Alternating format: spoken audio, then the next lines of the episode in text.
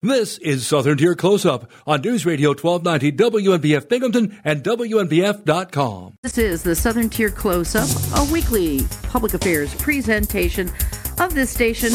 And I'm very pleased to introduce on our program today Dr. Karen Jones, who has joined Binghamton University as Vice President for Diversity, Equity, and Inclusion. Welcome to the program, Dr. Jones. Thank you. I'm glad to be here. It's kind of an odd situation, isn't it?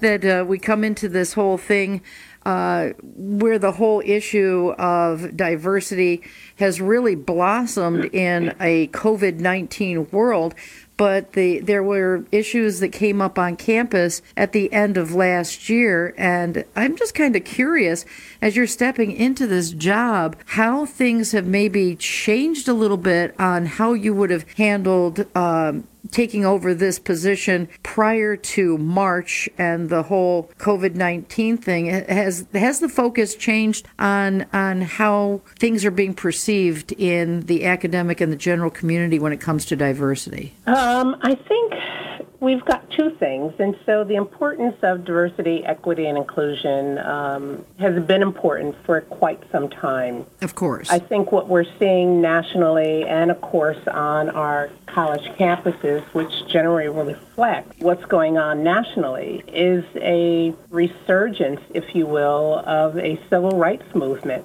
And so I think what we're seeing now is a magnification of the concerns as to what has generally um, prompted the origination of our offices. And so if you think about the historical underpinnings of race relations in the U.S., the civil rights movement, um, multiculturalism, um, diversity, um, you see that there have been areas of progression. And I think what we're experiencing now is this bubble up, if you will, where folks are saying, okay, we're. we're, we say we value diversity, we mm-hmm. say we want inclusion, we say we're fostering a sense of belongingness where everyone can be who they are, but the reality is, in some instances, that's not factual.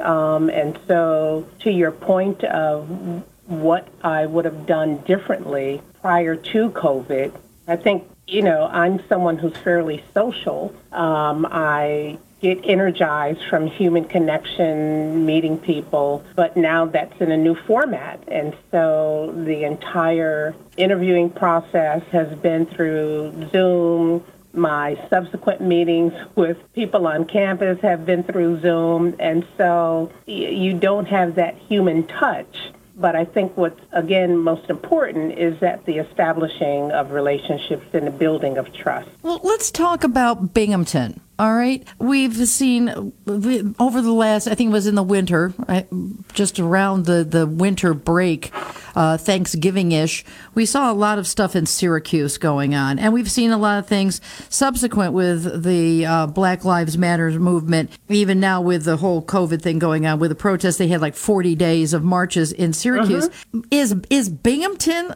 that kind of communities? It, I mean, I grew up here, I was born here. And it just never occurred to me that the social issues were as large as we've been seeing. Maybe it's magnified in the news media coming out of Syracuse, but it just doesn't seem like it's this community is that kind of community. I think we all say, um, and let me back up a moment. I don't know the community well enough to speak to that issue. I've only been here three weeks. What I will say is, you know, all communities are a microcosm of the larger society. We may not have the concerns as evident as what we see in Syracuse, but there are elements where folks are prejudging one another, not treating one another right simply because of what they look like, responding, reacting to one another based on preconceived notions. And so bias, unconscious bias, racism, anti-Semitism, homophobia doesn't reside itself to a particular zip code. Mm-hmm. Um, it's in humans, and humans occupy zip codes. What's kind of interesting, I find, is uh, the certain majority of uh, a, a, a, society feels comfortable where they are, and when these issues start to be discussed and they are forced to look inward, it makes them uncomfortable, mm-hmm. and it makes them want to say, we don't have this problem. Why is this new faction, these new people that are coming into our area, stirring things up and saying there's a problem when we haven't seen a problem in the past? Is it just that that old school community just has turned a blind eye and there really has been this problem? Or is it a little bit of a, a case of some different people coming in and saying, hey, you know, and kind of stirring things up and saying that, you know, we're new, but we want to be treated like you know the that we've been here for this all this time, and we have brought with us our feelings that things are skewed against us when those people that have lived here say we haven't skewed anything.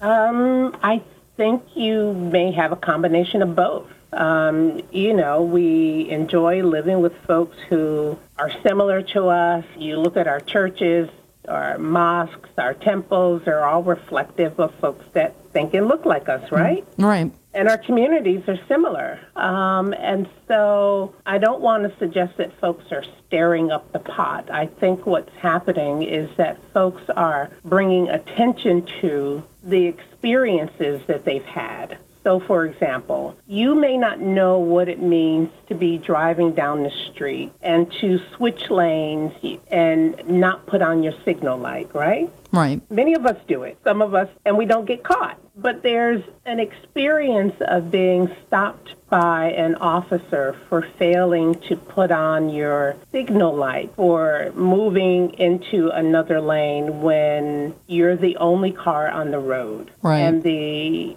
officer comes from out of nowhere and says that you crossed over lanes illegally without signaling, right? You know, most folks may not have that experience, but you're um, walking through a store and you can't find hair care products or you can't find stockings to match your complexion, or when you can't find makeup for your complexion, or you're followed around in a particular store, or when you go into a high end luxury automobile store and no one asks if they can help you because we don't know why. but there's an assumption as to why no one is responding to your concerned. And and so these are challenging situations and I don't want to say that folks are stirring up the pot as much as I believe that folks want to educate others that their lives as they experience them make them feel as if they're less than someone else. Mm-hmm. Do you feel that some actually isn't it funny that uh, the, this whole COVID thing may actually help make people a little more colorblind or even the playing field if you can't see somebody it, because you're socially distanced if you're not on Zoom and you're having a telephone conversation or something like that, that it, it's something that maybe could actually level the playing field where everyone is just being treated by who they're talking to and the experiences they're having instead of looking at the way a person looks.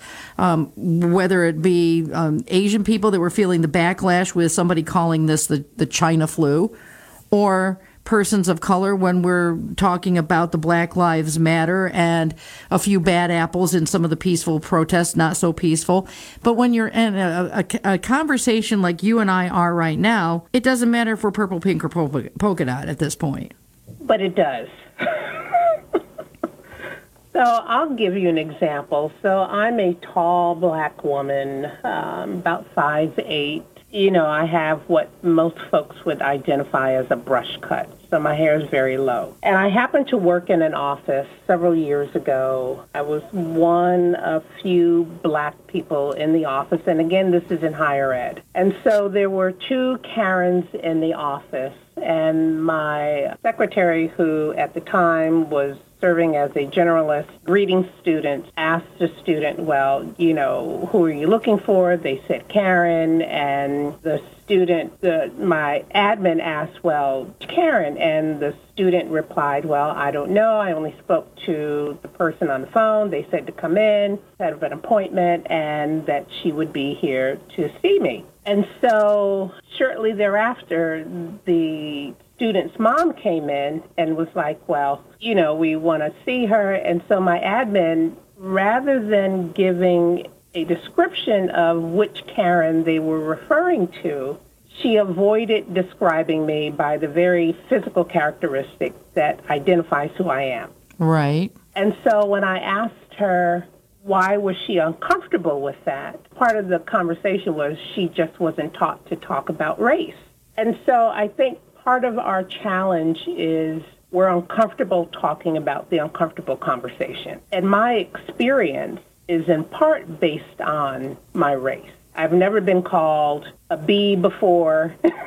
I've never been called that tall woman over there. Um, I've never been called that woman with the short hair over there. When folks have called me out of my name, it's been by virtue of my race, not my gender. Hmm. And so while it would be great if we could accept people for who they are, what they represent, sometimes we get stuck when we see who they are. And so to suggest that we move to a perspective of being colorblind, that would then suggest that you're ignoring the very essence of who I am in my experience. That's interesting. That is very interesting. And, and I'll give you another perspective. There are many instances where you can see bumper stickers that says "Love me, I'm Polish." "Love me, I'm Italian." Yeah. Proud to be Irish. Yeah. And and that's okay. However, I've observed that when someone says proud to be black, there's hesitancy because they worry that their car will be vandalized. Wow. And, and on the perspective of an old white lady, but I grew up in the 60s and 70s. So, you know, we were brought up a certain way to a certain, you know, my family anyway. We're not the Archie Bunker types, we're the more inclusive type. But we also, uh, on your point about the, your. Well, your, one thing I'll say about Archie Bunker, he eventually came around. Yeah, yeah, but I, uh, but the point where your your assistant or the student was hesitant to to refer to you to describe you as a black woman, I I can understand that because especially now with all the um, the sensitivity that is around the subject people are afraid of saying the wrong thing and being accused of being something that they feel they are not. I want to bring up the point of the um, administration in the village of Endicott, where the the mayor and the deputy mayor had reposted something that they were ignorant that they say they were ignorant that they didn't realize that this particular post has been used as a bad thing with uh, uh, white supremacist type people, but they thought that they were just being saying, "Well, we believe everybody is important," that kind of thing, and and they got called off, and people calling for their resignation because they made a mistake and in their you know what they're claiming. I'm just not saying they did or did or not, but they um, they said that they made a mistake. They thought that they were just being you know, totally inclusive. And I think that's where a, a position a lot of people are coming from now is they don't want to say, Oh, my friend, you can see him over there. He's the, the tall, you know, black man when he's, there's a tall white man and a tall black man standing side by side because they're afraid they're going to say the wrong thing and they're going to be called racist when they don't feel they are or they don't intend to be. And there's that kind of sensitivity and walking on eggshells that's happening mm-hmm. right now. Mm-hmm. And it's not just the race issue.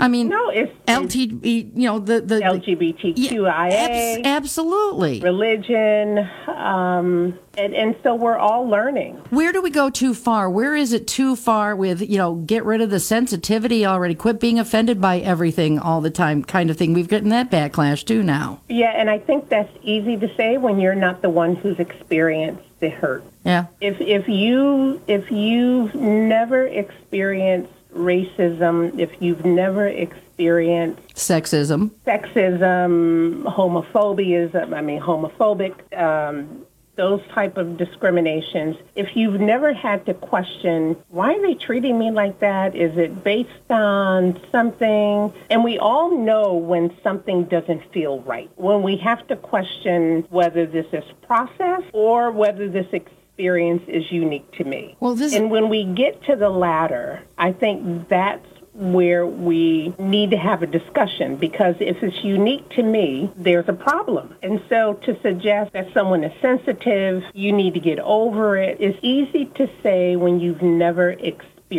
something against the very essence of who you are as a person. Well, we could go on for like forever, ever, ever, and we haven't even talked about what you're planning on doing. What do we have with the changing face of what the the fall semester may or may not look like? Are there some plans that we're looking for community inclusion as well as on campus stuff? Oh yes, and so you know, the very nature of my role is to make certain that I'm establishing strategic partners with the community, community-based organizations, and some of whom I've reached out to, and others I plan to reach out to as well. Because again, we want to make certain that folks in the community understand that Binghamton, being a premier institution, that we pride ourselves on our commitment to diversity, and so that also means reaching out into the community to identify ways that we can partner, but even more importantly, making certain that the community understands that we bring in a large population of students from all over the world. And we want to make certain that our student experiences on campus and off campus is welcoming. That's what it's about, helping to make certain that our students, our faculty and staff, when we go out into community, that we're seen as being a valued member of the um, Broome County community. Thanks for being my guest. This has been the Southern Tier Close Up, a weekly public affairs presentation of this station. This program was recorded for broadcast at this time. I'm Kathy Whyte for the Southern Tier Close Up. To do that's fun and